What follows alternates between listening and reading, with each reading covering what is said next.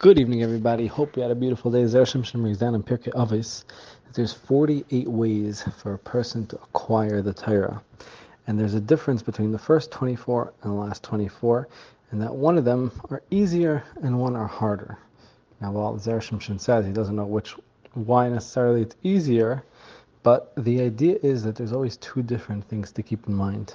Number one is that we always have to keep pushing ourselves. We shouldn't be complacent with where we are.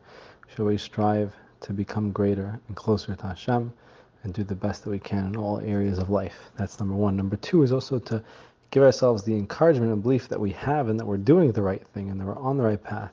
So you take these 48 ways, and when we have the ability to, we push ourselves and go through things that are harder the harder ways to acquire the Torah. And when it's a time where we don't feel like we have the koyach to do the extra hard things, then you don't just give up and like, oh, forget it, I can't do it.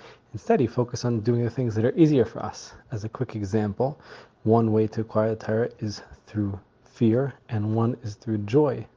So, if it's hard to tap into that fear, and it's easier for us to acquire it from joy, then at certain times it's with fear when you have the koyach and at certain times it's with joy.